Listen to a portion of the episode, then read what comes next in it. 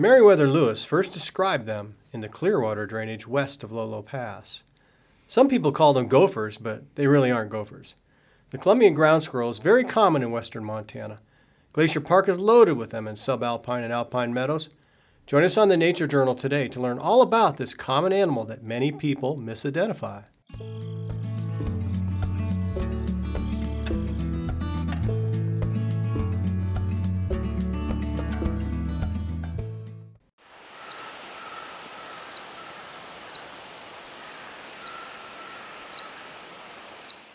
Hi, and welcome to the FVCC Nature Journal, the podcast for everyone who loves nature.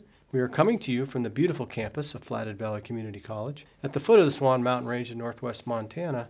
I'm John Fraley, longtime instructor in wildlife conservation here at the college, and I also served 40 years with Montana Fish, Wildlife, and Parks. Our producer is Colin Burkhart, and thanks to Morgan Ray, the library director, for offering the library as our podcast home. Well, the Columbian ground squirrel, which is Urocitellus columbianus, it's a species of rodent common in the central regions of Canada and the northwest U.S. And it's the second largest member of this genus, which is part of that tribe of marmots, chipmunks, prairie dogs. It's definitely not a gopher, though, as people often refer to them, right? They act in the way that a lot of people think gophers do, right? Because they always do that, that thing where they pop up out of the ground and they're looking for predators and they make the, the squeaking noise or the chirping noise or whatever. Yeah, well, if you look at, if you watch Caddyshack, Mm-hmm. they've kind of contributed to this misnomer because that the gophers in Caddyshack they do all the things ground squirrels do. They come up and they dance and all kinds of things up above the above the soil. But but gophers are a different family and they remain underground almost the whole time and they have real tiny eyes and they eat the roots of the plants. They have very limited vision. They're mm-hmm. smaller and they spend much of their daylight. They spend all their life almost underground. They make those mounds that you see. And for Columbian ground squirrels, the most common activity, believe it or not, above ground is standing at attention. So if you look at one of their little colonies, they're like standing up there with their little paws hanging down, just kind of looking over the colony and looking around, like as you said, for predators. And they reside in this mountainous terrain, but usually in meadows within that terrain, and then the high plains of northern latitudes. And they get this, they hibernate eight or nine months of the year. So they're only above ground for a few months. The rest of their entire life is hibernation. And I've Huh. talked to people that have studied them, and it's a true hibernation and deep hibernation. You can you can get one of them out of their burrow and, and hold them like by the by the neck and shake them, and they just won't. They just they don't they don't come out of it. Mm-hmm. They're in very deep hibernation, and they and they are emaciated when they emerge in the spring because they've been in there so long. Think of that, eight or nine months without any food, and just burning up their their reserves, and it. They came to the attention of the scientific community through writings produced by Lewis and Clark. And you said you've been reading some of that. I didn't read a lot of it. I read that they had encountered it in when they passed through Idaho, which is after coming through Lolo Pass, but Mm-hmm. I didn't read all of what they actually wrote. But you're exactly right. They they encountered it in the Clearwater drainage. They were heading to try to get over Lolo Pass on the way back, and they were stuck there because of all the snow. But the Columbian ground squirrels were out, and that would have been in May. And so what Lewis and Clark did, Lewis would send out groups of hunters to get food for the expedition. He had instructed them that if you see any animal that's different, any unusual animal, bring it to me because I'm trying to. I've been ordered by Jefferson to you know to describe all the anim- new animals we see. So one of the hunters on the expedition for that for that particular day over there in the Clearwater, his name was Francois Labiche, hmm. and he brought in a Columbian ground squirrel on one of his forays. And and again, Lewis had instructed them to do that, so he was very pleased with that. And the Corps was bivouacked, as I said, at Camp Chopunnish, which is across the Clearwater River, from the regular winter home of the Nez Perce. They never mentioned whether the Nez Perce eat ground squirrels or not, but I would bet they did. I mean, it's it's a it's a source of protein. How big are they? Oh, they, well, they can be up to a pound. They're pretty good size. Ground, they're pretty good size. So four days after Labiche brought this one in, Meriwether Lewis penned his one. Of, and this is one of his longest and most meticulous descriptions of any small mammal. I'm just going to read parts of it because it's so cute. So Lewis says there is also a species of squirrel, evidently distinct, which we have denominated the burrowing squirrel.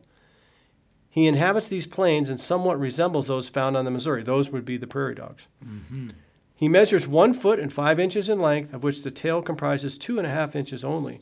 The neck and legs are short. The ears are likewise short. They're obtusely pointed and lie close to the head, with the aperture larger than will generally be found among burrowing animals. The eyes are of a moderate size. The pupil is black.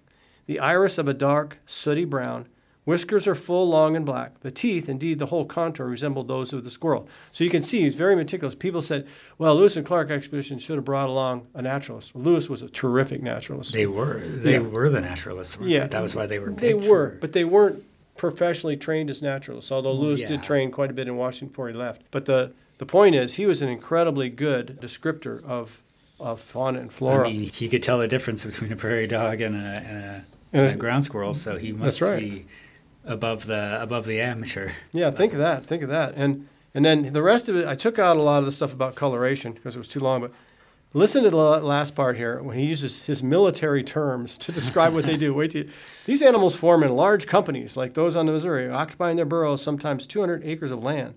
The burrows are separate, and each possesses perhaps 10 or 12 of these inhabitants. There's a little mound in front of the hole formed on the earth thrown out of the burrow, and frequently there are three or four distinct holes forming one burrow with these entrances around the base of the little mound. Look at just he really studied these things. and How, how he ever had time, I don't know. These mounds, sometimes about two feet in height and four in diameter, are occupied as watchtowers by the inhabitants of these little communities. When anyone approaches, they make a swill, whistling sound, somewhat resembling a tweet, tweet, tweet. The signal for the party to take the alarm and retire into their entrenchments. they feed on grass and roots, etc. So Columbian ground squirrels then are a very interesting animal. Noticed, you know, even as far back as Lewis and Clark, and they, as we were just saying, they actually hibernate nine months, around eight or nine months of the year, and each sex and age hibernates at a little different depth and a little different time of the, uh, you know, a little different length of their hibernation. And where they hibernate is called a hibernaculum. They raise one litter a year, and they're born naked, blind, and toothless. After five to six days, they double their weight and they the adults excavates about 10 or 20 pounds of soil per year. And it, you know just what a fascinating description that lewis wrote about about how he looked at it almost like they were a military group you know? Because the expedition that's what it really was. And so he was taking his Oh yeah. description onto those animals. And so they eat a lot of grain and seeds when they're done feeding on grasses. And by the end of the year they appear enormously fat so the examination of stomach contents from a group of 43 squirrels revealed vegetable matter in all cases. Some insect remains and other mammal traces. Now, have you ever noticed though that sometimes that they'll cannibalize their own kind? I read I read a little bit that they that they allegedly did that. I don't know if that was Mm-hmm. legitimate or if that was Well, you see a lot of them dead on the road when they try to cross the road. You know, you'll see some of them dead on the road, and those are the ones it seems like that the other members of the the colony will cannibalize. weird. All right. Yeah, so I've seen that happen before. So predators of the Columbian ground squirrel include the grizzly bear, the wolf, the mountain lion, the weasel, the family. The grizzly bear. That's right. They're out in those meadows in, in you know alpine areas like Glacier Park. You know. Sorry to interrupt, but I just feel like they wouldn't be much of a meal for a grizzly Well, bear. and think of how hard they'd be for a grizzly to catch. that as well. Like they must be. How do they even get their paws in the little burrows? They dig them up. to them. Yeah, they dig up the burrow. They just dig it up wow. Because they're powerful diggers. and they, they grab. I'll bet those squirrels are running for their life when they see that claw coming there. But yeah. but yeah, they do, and and they're actually a, a fairly common food item for grizzly bears, especially like in Glacier Park or the higher meadows and stuff. So uh, yeah, predators also include the wolf, the mountain lion, the weasel family, which I can see them getting into the burrow and going yeah, after they them. might be able to fit. Yep, yep. And then raptors, when they're out like that, standing at attention, you know, those raptors can see Swoop in them. and grab them. That's right. And so that, that's that's got to be a significant source of their predation. So in 1891, then a, a scientist named Marion Merriam published an account of the mammals of Idaho, and based on his expedition, and he concluded that the Columbian ground squirrel is the same animal as the burrowing squirrel reported by Lewis and Clark. Because at that time, the animal had been thought to be the prairie dog. In other words, the, the mm-hmm. description, they thought Lewis had it mixed up with the prairie dog. It was just another prairie dog. Well, they should have had more confidence because Lewis was an incredible, incredible And naturalist. this, and this Merriam was a was a uh, a zoologist then. Yeah, he was a scientist that described a lot of animals. You know, Lewis didn't get credit for the original description of the Columbian ground squirrel, along with a lot of the other animals. Why do you think that was? because he wasn't trained, Well, no, uh, well, yeah. or like not professionally, so they assumed he didn't know everything. Mm-hmm. They wanted to go out there and see it themselves, and sure enough, he was right on most cases apparently. Oh yeah, and I think there was some of that attitude, but the main reason he didn't get credit because he would have contract when he got back from the expedition. He only lived another four four years or so because he killed himself. because they gave him that governorship of Louisiana Territory, or I can't remember exactly. But anyway, he was a mm. poor administrator. He got himself into all kinds of debt, and he was he oh. was prone to depression anyway. And so he never wrote the journals up. And then Clark wasn't a writer, so he didn't do it. So it was finally it was 1814 before they got, you know, like eight, that's eight years later before they got anybody to write it up. I thought they were both governors before the expedition. No, they were military uh, people. And then Lewis was actually the, the um, private secretary of Thomas Jefferson. Hmm. And Jefferson was training him specifically for this, this expedition.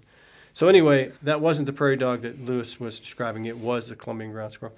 So similarly, the state of Montana considers Columbian ground squirrels an important part of the ecosystem, and noting that the animals are abundant with a widespread distribution and are not vulnerable through most of the range. Now, there's tons of them, in other words.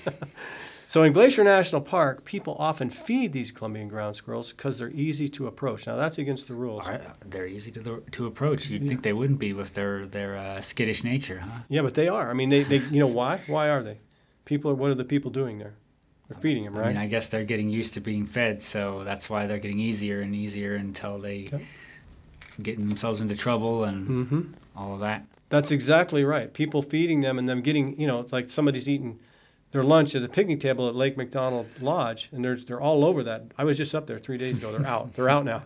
They're all over the place. And so they drop a few crumbs off the on the picnic table, and the squirrel gets it, and they just start getting used to getting food from humans. In fact, they- feed them a lot at Lake McDonald Lodge, and I think the the uh, the uh, Park Service wardens are just have just given up on trying to enforce it because everybody you see is giving them little Oh yeah. pieces of food. And and so if you go out on the lawn by the foot of Lake McDonald or near McDonald Lodge, you'll see people giving handouts to these squirrels. I guarantee you, you will if it's during the season more. You know, Mhm. there's not many people there yesterday, but uh, the other day.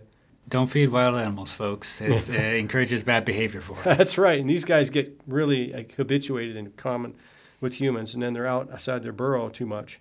So they're also considered a pest in the valley because they can interfere with livestock and Mhm. and other agricultural things. So, all in all, the Columbian ground squirrels are fascinating creatures, and the pioneering naturalist Meriwether Lewis deserves all credit for first describing them on May 18th, 1806.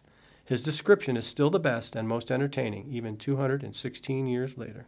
That's all the time we have for this episode of the Nature Journal. Thanks for joining us and tune in again. I'm John Fraley, and I'll see you next week.